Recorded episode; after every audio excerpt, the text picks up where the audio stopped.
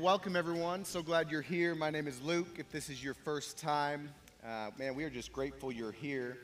We've been working through the book of Malachi for the last few weeks, and I want to bring this to your radar so that you're aware of it, for one, but two, so you can begin to invite people or think of people that maybe God puts in your mind for this.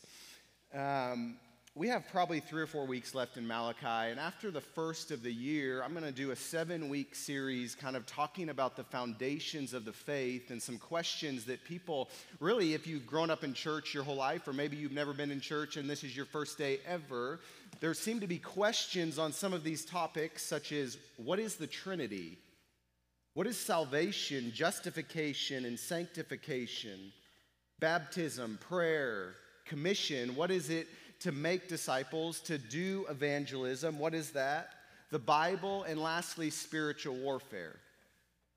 So that's kind of the next series that is coming before we launch into our next book, because I really feel like it's going to be an important series for us as a church to really understand the foundations of the Christian faith. Raise your hand if you have the Trinity figured out. Oh, there's one in the back. I'm going to keep my hand down because I know I'm a pastor, but I don't have him figured out. Father, Son, Holy Spirit, how all of that works together as one. And just these issues that I think as we move forward as a church are going to be critical in understanding the heart and the character of God. But not only that, I'm hoping that it'll be a reference as this church begins to move forward and we begin to find and, and see people find freedom in Christ, that it would be a great reference point for them as they begin their faith and their walk with God. So I bring that up to say this begin thinking of maybe someone that you know who has a question on the Trinity. Be a great place to bring them. Spiritual warfare, what is it? I believe God's going to do something incredible through this series as we continue to build our foundation as a church and then launch into our next book after that. So, so glad you guys are here. Uh, there was a man who was putting in for a state lottery for a lot of years.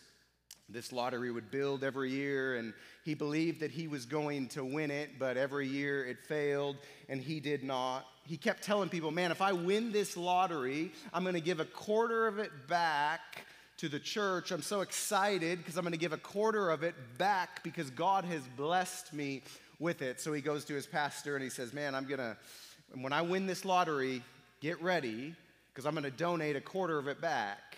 And his pastor kind of laughs to himself and thinks, Yeah, well, that, that's great. That'll cover the last 25 years, right? And so he just kind of puts it on his back burner. And this guy comes back and he says, Man, this is the year. God showed it to me. This is the year. I'm going to win the lottery. And lo and behold, a couple weeks later, this guy comes back to his pastor. He calls him and he says, Man, you're not going to believe it. God is so good. I have won the lottery. There's $5 million in it. And grateful you can be, you're going to get a quarter of it. And the pastor's like, oh, that's great, I'll believe it. So he says, well, get the tax deduction sheet ready because whenever I bring it in, I want it deducted, yada, yada. So he comes in and he says, man, God is so good. I'm giving a quarter of it back. God is so good that He's allowed me to keep $4,999,999 and 75 cents. Where's my deduction sheet? Right? You laugh because it is lighthearted, but sometimes it's oh so true. We're like, oh God, I, I love you and I want to give to you, but anything that doesn't cost some sacrifice or anything that really doesn't put me out of the lifestyle that I want to live. A Wells Fargo uh, survey recently found that 44% of Americans see personal finances as the most challenging topic to discuss with others. More so, get this, than death, politics, and religion, which is quite a bold statement. And despite the fact that money is lead, the leading cause of stress in most relationships, and in fact, it's often the leading cause in divorce, Time magazine reports that 40% of couples don't even discuss how they would manage finances before marriage. And then they say the repercussions of not talking about finances can be severe, and they say it has a negative consequence on health, wealth, and happiness. Common Cents Lab, sense as in C E N T S, put out a study and they made this quote In our interviews, we frequently encounter individuals that accumulate crippling debt, miss opportunities to save, and are unaware of basic financial strategies that would improve their well being. Often, they say, because they are embarrassed to ask their friends and family for advice about money. And then they say this research is clear that good things come from being open and discussing money.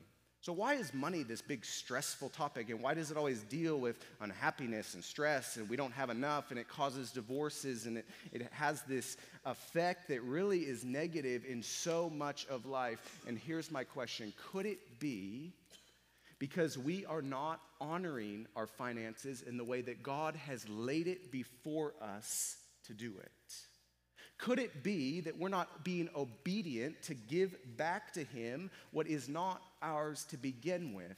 Because as we're going to see this morning, there is a great promise that God makes. In fact, it's an impressive promise, and to wrap your mind around it, we really cannot because He says this. If you will bring to me what is mine, watch, and I will open the windows of heaven and pour forth blessing until there is no more need. And he says, Test me in it and see if I am true. See, could it be that this money thing has less to do with embarrassment and the fear of talking about it, and more to do with the fact that we aren't doing it God's way? God, I thank you for this morning, and I thank you that your word refines, as we saw last week, how you are soap, fire, and redemption, and all that you do in that, God. And often one of the ways that you refine us is through finances. And God, I'm just grateful for your word because this is not a message of guilting anyone to give. You provide for your church and you provide abundantly, God. But God, my hope in this message is that we would be a people that walk out of here and see the fullness of your plan so that we might walk, so that we might experience the blessing that you choose, that you desire to pour forth upon us if we will bring to you what is yours. God, I pray this morning that this can be a difficult topic. God, I pray that you would fill me with your spirit, God. God, this is your words and not mine. I'm just the messenger of what you have revealed to us, God. And so I just pray right now by the power of your Spirit that you would do things that I cannot do and that you would make us a people that are obedient, that you would make us a people that trust you and watch as you respond to your promises. God, we love you and we pray it in Jesus' name. Amen. If you have your Bibles, we're in Malachi chapter 3, starting in verse 6 this morning. If you, this is your first time, you can catch up on messages online, like Margaret said, or we're on all major podcasts, uh, wherever you want to check that out. Uh, you can go check that out. But this morning, we're in verse 6, and it says this For I, the Lord, do not change. Therefore, you, O children of Jacob, are not consumed. This word change, I want us to understand it. It's a verb that we see other places in Scripture. It's the same word used of David when he changed his sense or he pretended to be crazy for the fear of the Philistines. We see it in 1 Samuel chapter 21. It's also used of Jeroboam's wife changing or disguising her appearance to gain information from a prophet. We see that in 1 Kings chapter 14. And it's also interesting because it's used of Israel opportunistic, yeah, that word, opportunistically, there it is, see, I can say it, changing their allegiance from Assyria to Egypt, depending on what seemed to bring them the most advantage at the time. And we see that in Jeremiah 2 Here's what God is saying essentially is that he does not become someone he is not in order to gain an advantage like other people do. He's constant to who he is. He's saying this when he makes a promise, when he says, Hey, I will do this, if you do this, he means it, and we can take it to the bank. That's what he means.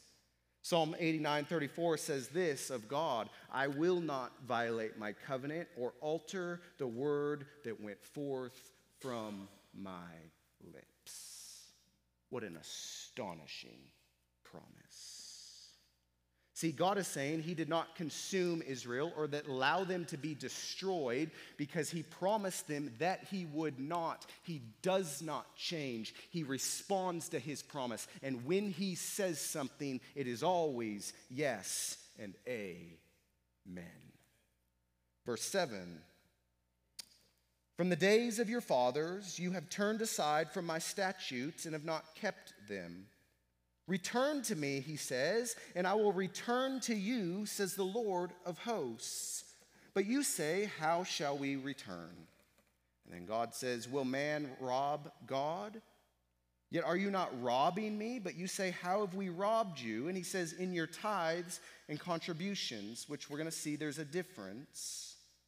You are cursed with a curse, for you are robbing me, the whole nation of you. And then God says this, and don't miss this, because you want to talk about something that is astounding and mind blowing. It's right here.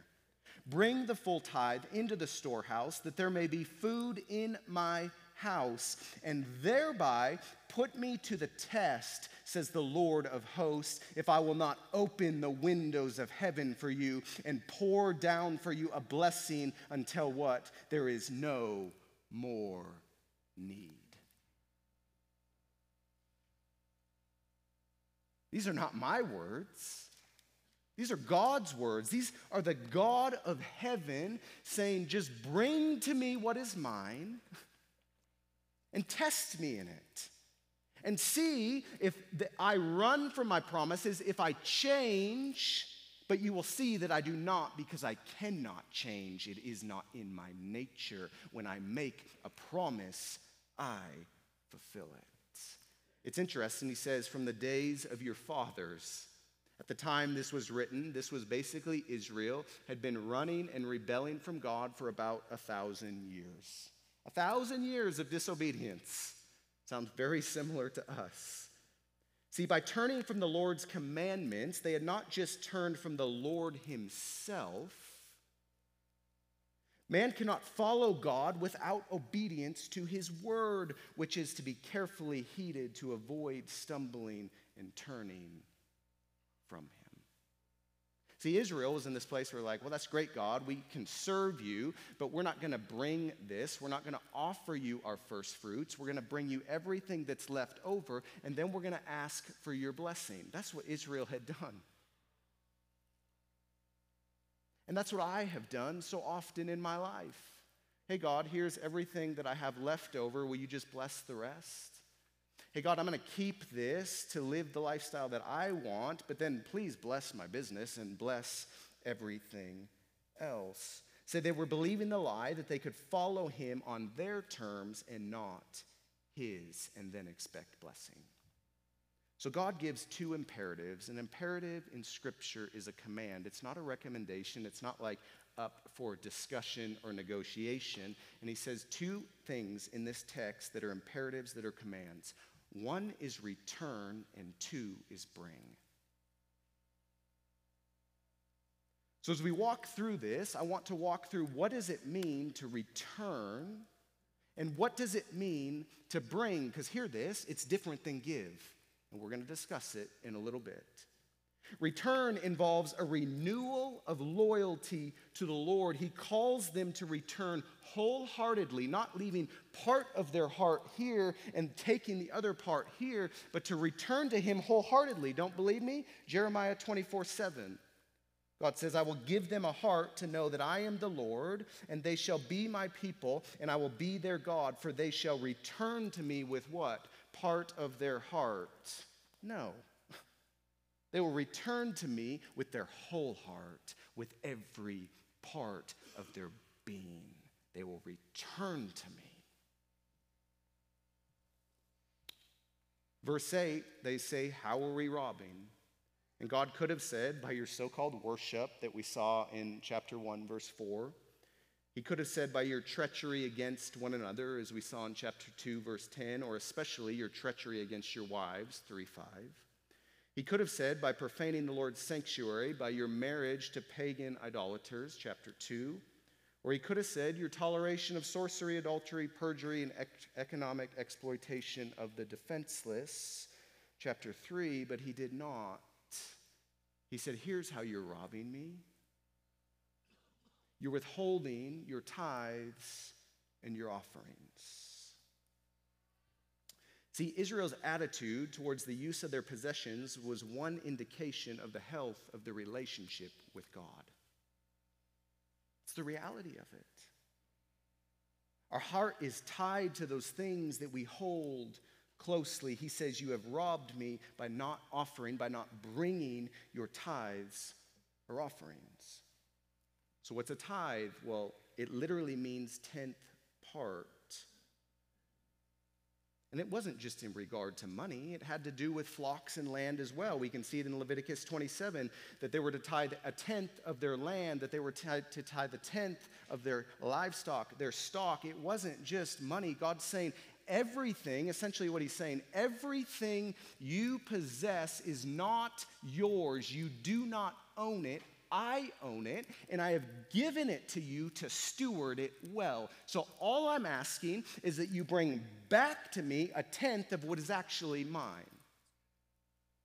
That's what he was saying. He said, It's all mine. The Old Testament mentions land over a thousand times, which is crazy. And usually it is in regard to Canaan, the land that God was going to promise, that he did promise to bring his people into and it was treated as almost central to the covenant of God. But hear this although God gave them the land as an inheritance, He made it very clear that it was not their land, they were stewards of His land. They, Israel, were merely aliens and tenants. Don't believe me? Leviticus 25 23. The land shall not be sold in perpetuity, for the land is mine, says the Lord, for you are strangers and sojourners with me. See, the human tendency is to disconnect the gift from the giver. Deuteronomy 6, God says basically that He offered, He gave them everything. It was all His, it was all His. None of it was theirs. They were stewards of it. And Israel, like us, have a tendency to believe that everything we have been given is ours and that we own it rather than the reality that God owns it all and we are stewards of it. There's a huge difference. See, possessions have this seductive ability to make us feel as if we actually own everything that we possess or everything that our name is attached to. All of our assets are ours. Everything we've worked to gain, every asset, everything is ours. But the problem is, when we feel as if we own it, we begin to protect and hoard it. Why? Because we think it's ours.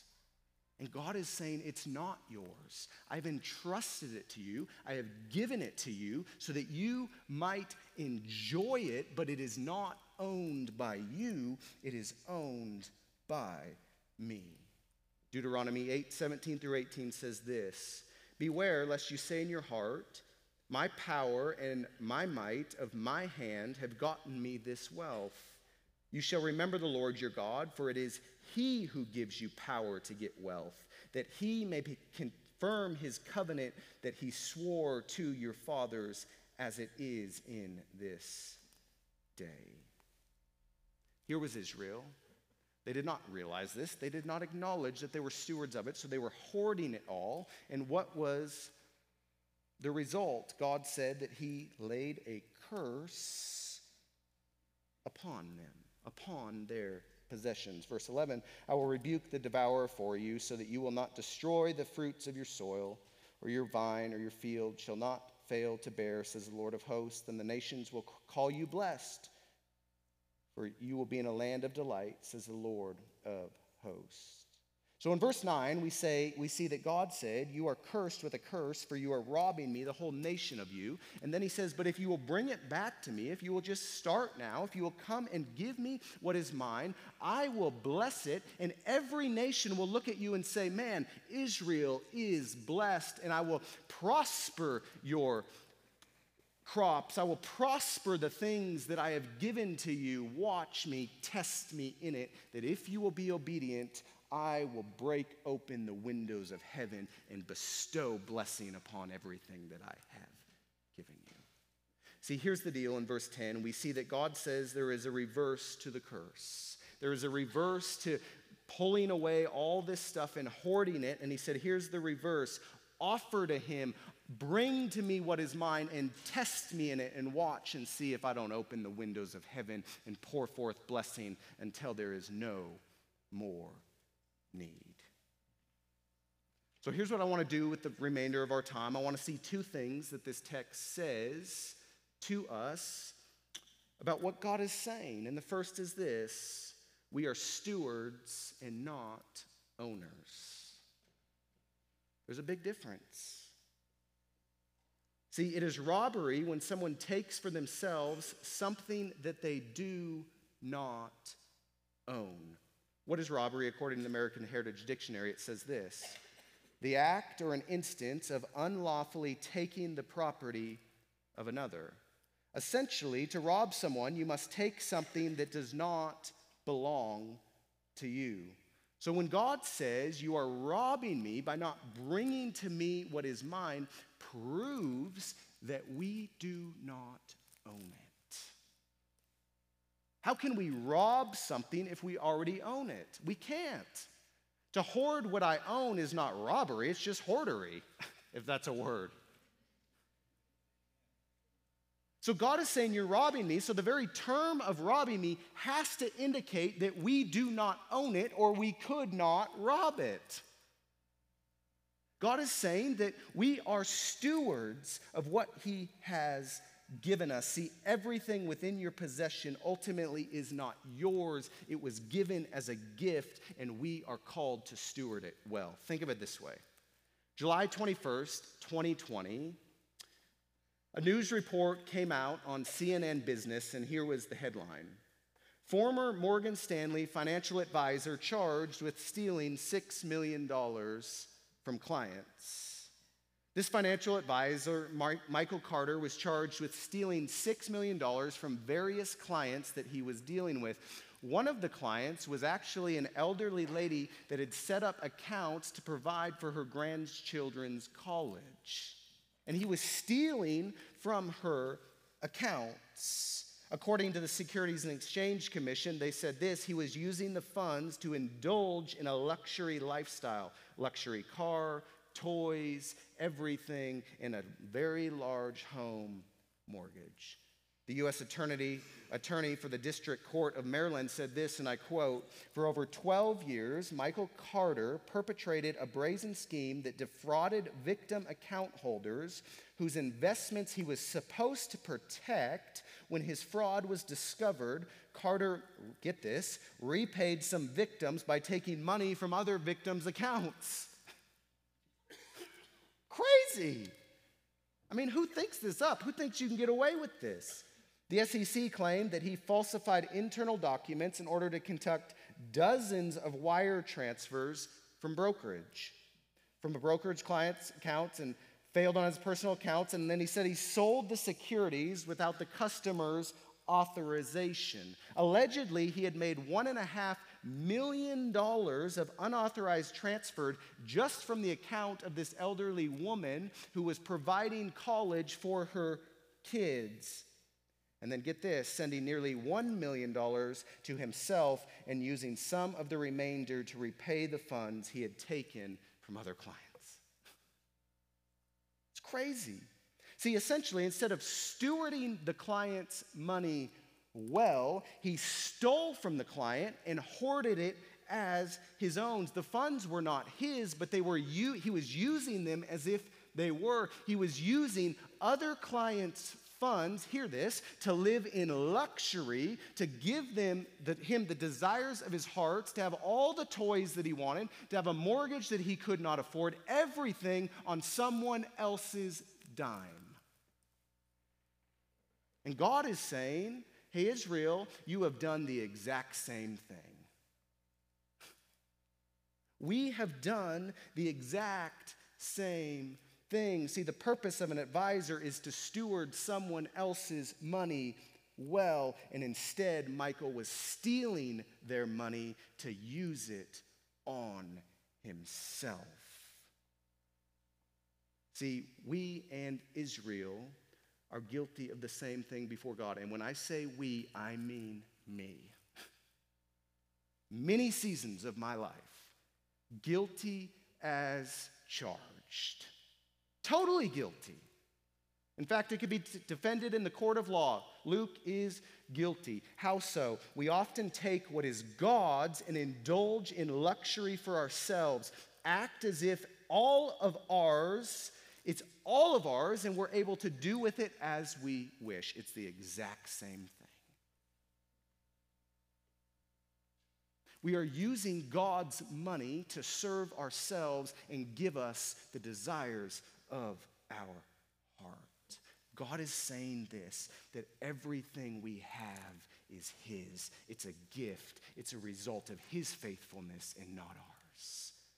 He's saying your business is His, your job is His, your possessions are His, your money is His. And just because we're in possession of it does not mean that we own it.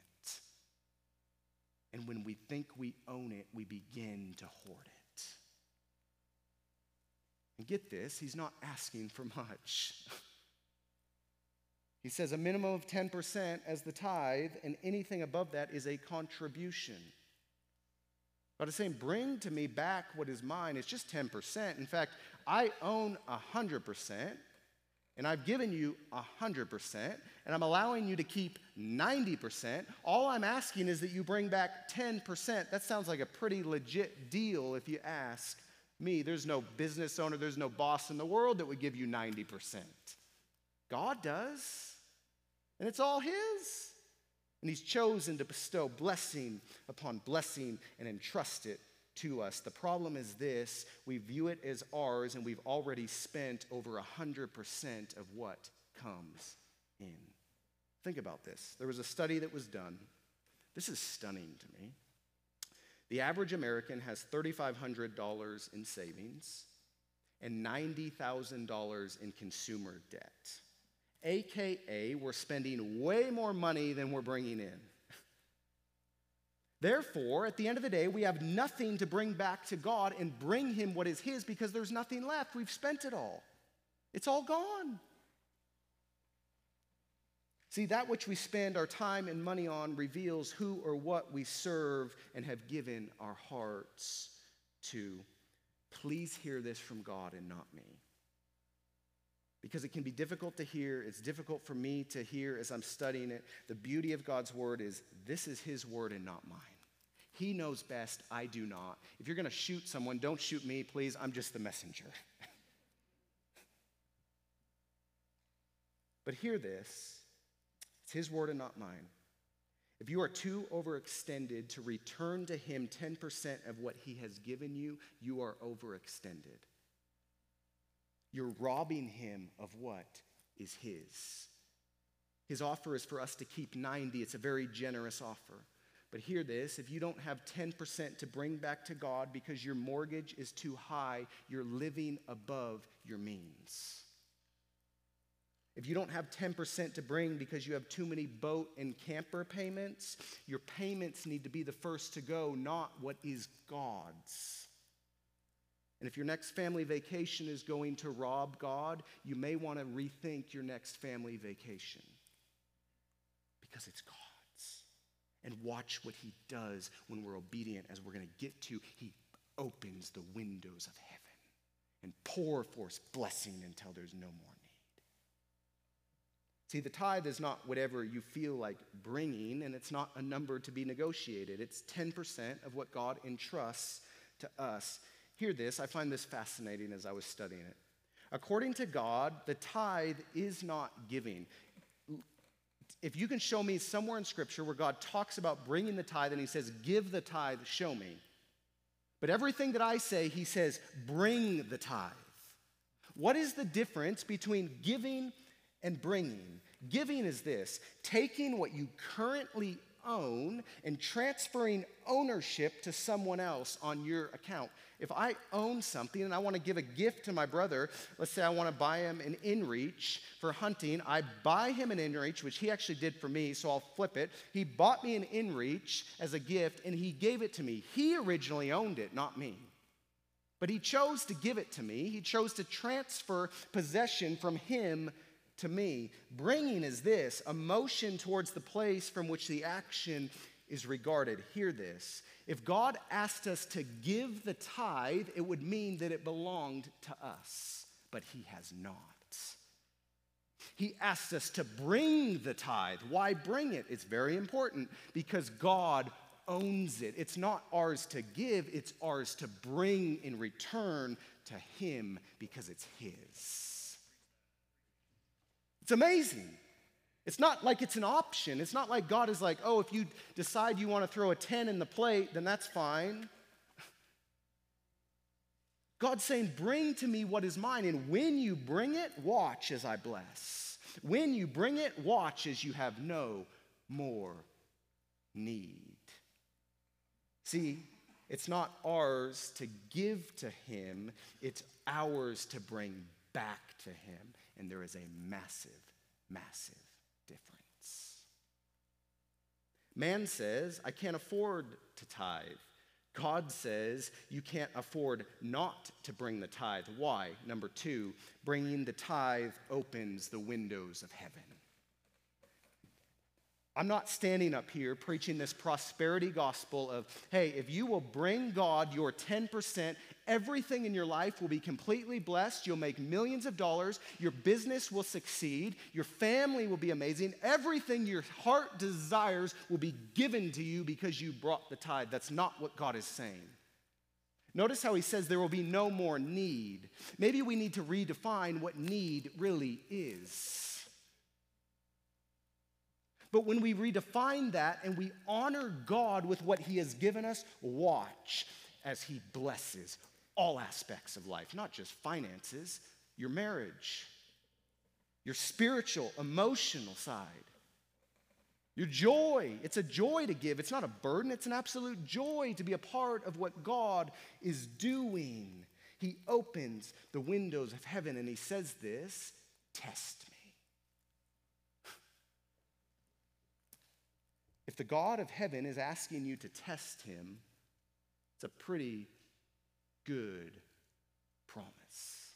Because God does not return on his word. He is not, he does not change as we have seen. Here's what test me means. Give me the opportunity to prove my faithfulness in response to your faith. That's what God means when he says, Test me. He says, Give me the opportunity to prove myself. Give me the opportunity to show you that I am faithful. So, why can't you afford not to tithe? Because you'll miss out on God pouring upon you his blessing from heaven. That's what he says. If you want to debate me, I mean, come up here, but if, if I'm reading the same Bible you're reading, he says it right there, plain as day. It's his word, it's his promise.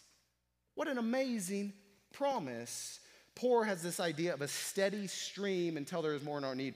Uh, yeah, human, I was going to bring this illustration. I totally forgot it. So it's not here, I just realized. But think if we had a bowl up here with a pitcher up here, and this bowl was smaller than the pitcher, and I took the pitcher and I poured, and you saw this steady stream of water pouring into this bowl, and it kept filling and filling and filling and filling until it began to overflow because there was no more need in the bowl. That's what God is saying. That's what pouring is. It's not this little trickle, this doot, doot. In fact, I was in praying this morning in the locker room, and I heard in back of my ear this drop water going doot, doot, doot, do, and I went in and I was like, what the heck is leaking? The shower is leaking. I tried to turn off and it wouldn't turn off, but it was this doot, doot, doot, doot. God is not saying doot, doot, doot, doot. God is saying, until there's no more need. Because He sustains, He fills all of it. And it hinges on obedience to bring to Him what is His. Caroline and I have experienced this firsthand in our lives. Our tithe automatically deducts every two weeks. And I get an email every two weeks that says money has gone out. And it reminds me of God's faithfulness to me. It reminds me that it is not mine, it is His. But I've also had seasons where I was totally disobedient and I gave nothing. Why? Because, well, bills are too tight. I don't have enough money. I'm in seminary. I mean, I'm serving God through my time. And it's amazing to me as I reflect upon my life the times when I did not bring to God what was His and I just was always in need. I never, we never had enough. We never, and it was just crazy. And now it's like we're not swimming in money by any means. But I promise you one thing the first thing to go is not what is God's, it's what I view as luxury. That will be the first to go. What God's is God's, and I will give it to Him every time. And I promise you this we have seen the blessing of God so amazing that I can't even explain, but you won't see it until you test Him. And I'm not going to sit here and tell you all the things we've seen because it doesn't matter. Each story is different. Every life is different. But I promise you this when God says, test me, he means it. And if you test him, watch, and you will not be in need. You may have to redefine need, but you won't be in need. It's how he works. See, God's promising that as a result of your obedience, you will not have everything your heart desires, but you will have everything you need. And everything you need is sufficient to show you the goodness of God. He says, Bring it. He says, Test him. And if you never test him, you will never experience the blessing he is offering. But when you test him, you will see that bringing the tithe is a joy and not a burden. You will see that you cannot afford not to bring to God what is his because he honors and blesses obedience. See, the impact of your faithfulness does not just impact and bless you, but it blesses those around you for generations to come. Bringing the tithe enables gospel impact as well, for it takes resources to leverage the gospel to a hurting world. God uses the tithe, as we saw in here, to make sure that his house was full. He uses it in the church to advance the gospel. The church does not operate for free. I don't know what you think, but this does not happen for free. And God, thankfully, I will say this we have a bunch of amazing people here that faithfully give of not just their resources, but their time, and that's the reason it happens. If we don't have resources, we don't operate. And the way that God brings resources by his people being obedient to bring back to him what is his, it's how he's designed it. And part of the blessing of bringing it is to be a part of something that God is moving in, to be a part of something where we can put on a beast feast and see 79 people make professions of faith. That is blessing. You should see it. I, someone said a comment, well, why'd you guys spend so much money on Beast Feast? Did you know the church actually didn't spend a single dime on Beast Feast because of a bunch of people that were faithful that said, you know what, God's laid this on my heart to donate it or give money, and every penny was donated for the sake of Beast Feast. No money came out of the church's account because God provided for it all. It's how He works, but He uses resources to do it. If you've been a part of this church for some time or have been blessed by the work that God is doing here, I want you to think on this question. And maybe you're just visiting and think upon it where you've been attending or where you've gone and hear this. If you have no idea what I'm talking about because you don't even know what this church thing is about or who Jesus is, I want to say this. The only thing God wants from you, as we'll talk about in a little bit, is your heart. He wants you to bring Himself to Him and let Him change you. Don't worry about the finance side. I don't want your money this morning. It's not the purpose of this whole message is money. The purpose is that we would be a bunch of people that would walk in the blessing of God. And if you're here this morning you don't know the gospel, it's this that there's a great God in heaven who knew that we were separated from him, who knew that we were broken apart from him, and he gave his one and only son to lay him on a cross, to be crucified, to be murdered, to bleed out for us to defeat sin and death, because the only way to defeat sin and death was for a perfect sacrifice to be made. That was Jesus. And he said, If you will believe upon me, if you will, if you will believe what I have given you to receive, I will set you free in a moment. So if you're in here this morning, please hear this. Before God wants anything from you, He wants you to receive who He is. He wants you to receive what He has brought to you in the gift of Jesus. But if you've been saved for any amount of time, I want you to think about this question. If the existence of Veneration Church or the church that you have attended fully for a long time depended on your obedience in bringing the tithe, would it exist? And I'm not talking about a money amount. The money amount's arbitrary. God's not concerned with the money amount. He just says, Are you being faithful with what I've given you? Are you bringing back to me 10%? Because I will tell you this if it were not for people who really got this and were being obedient to what God had called them to do, this church would not exist. And we are believing Him to do some incredible things in the future that it's going to take resources for.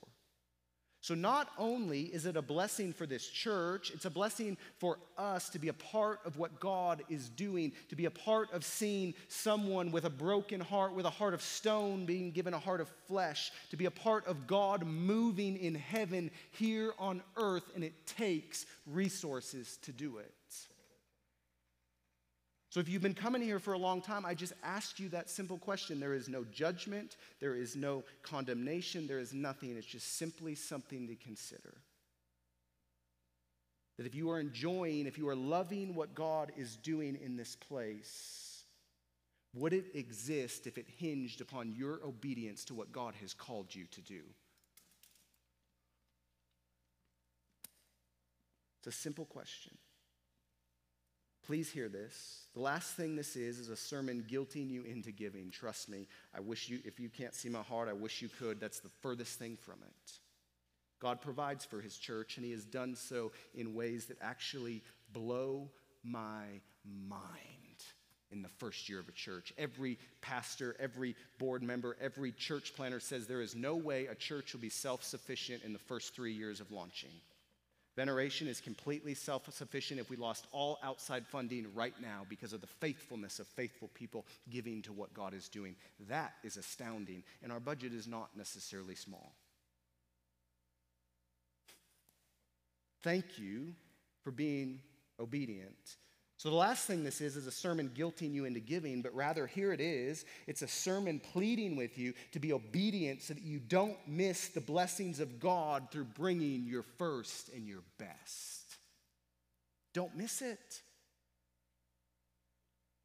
What a shame it would be to go through this whole life and not be obedient or just be obedient. I love sometimes in the church we're like, well, we'll be obedient to that one because that one's easy. And I love what God's word says there, but this one's a little hard. And I'll think about obedience here. I'm not really sure about that one. And this one, honestly, can be that one. I was praying on the way to church this morning and I was like, man, this is going to be an awkward weekend, possibly for someone who has never come to church. And every sermon I've ever heard on tithing, there's always this upfront apology of, and I'm sorry that this was your first week, but I promise you next week will be better. And God's like, don't say that. He said, if you say that, you're literally stripping my blessing away from the, what I want to give to my people. This should be the most amazing sermon ever preached. That if we are obedient, if we bring to God what is His, He will open the windows of heaven and pour forth blessing until what? There is no more need. You want to talk about something to praise God for? That is to praise Him for. That He would be that kind of God that would give us 100% and say, just bring back 10 and watch as I do everything with the rest. Watch me, test me. Why aren't you seeing blessing? Maybe you haven't tested him. If you're in this place this morning, I say this test him. Test him. And when you test him, he shows himself faithful. Bring to him what is his and watch as the rest is blessed. If you bring the first and the best, the rest is blessed. That's what God is saying. It's not ours to live this luxury lifestyle, it's His to offer back to Him so that He would use it for the advancement of the gospel. And as we wrap up, I want to say this. If you haven't been bringing the tithe, please do not feel condemned. Don't feel that. That's not God, that's the enemy. If you haven't been bringing it, don't feel necessarily guilty. Just use it as a time to thank God that He is calling you to return. The first imperative, God says, return. Just come to me. Just start now. There's no judgment for what you have not done. I'm just asking you to be faithful from here on out to what I've given you and watch and test me and watch if I don't bless your socks off. If you haven't been bringing the tithe, hear this it will take sacrifice. And it may take restructuring your budget if you have one. Most Americans don't. May force you to have to sell some things, to live maybe below your means and not above. You may have to skip a family vacation for a year. You may have to refigure where the money in your business is going. Or you may have to push back some big purchases you're wanting to make, but hear this it is totally and utterly worth it. You cannot outgive God. And I'll even rephrase that to say, not even give, you can't outbring God. While obedience can be difficult, God honors it. And He promises that if you will bring to Him what is His, He will bless the rest. Pretty bold promise opening the windows of heaven, if you ask me. You may have to reevaluate what need is, though, but He will not leave you hanging. And hear this He is good on His word.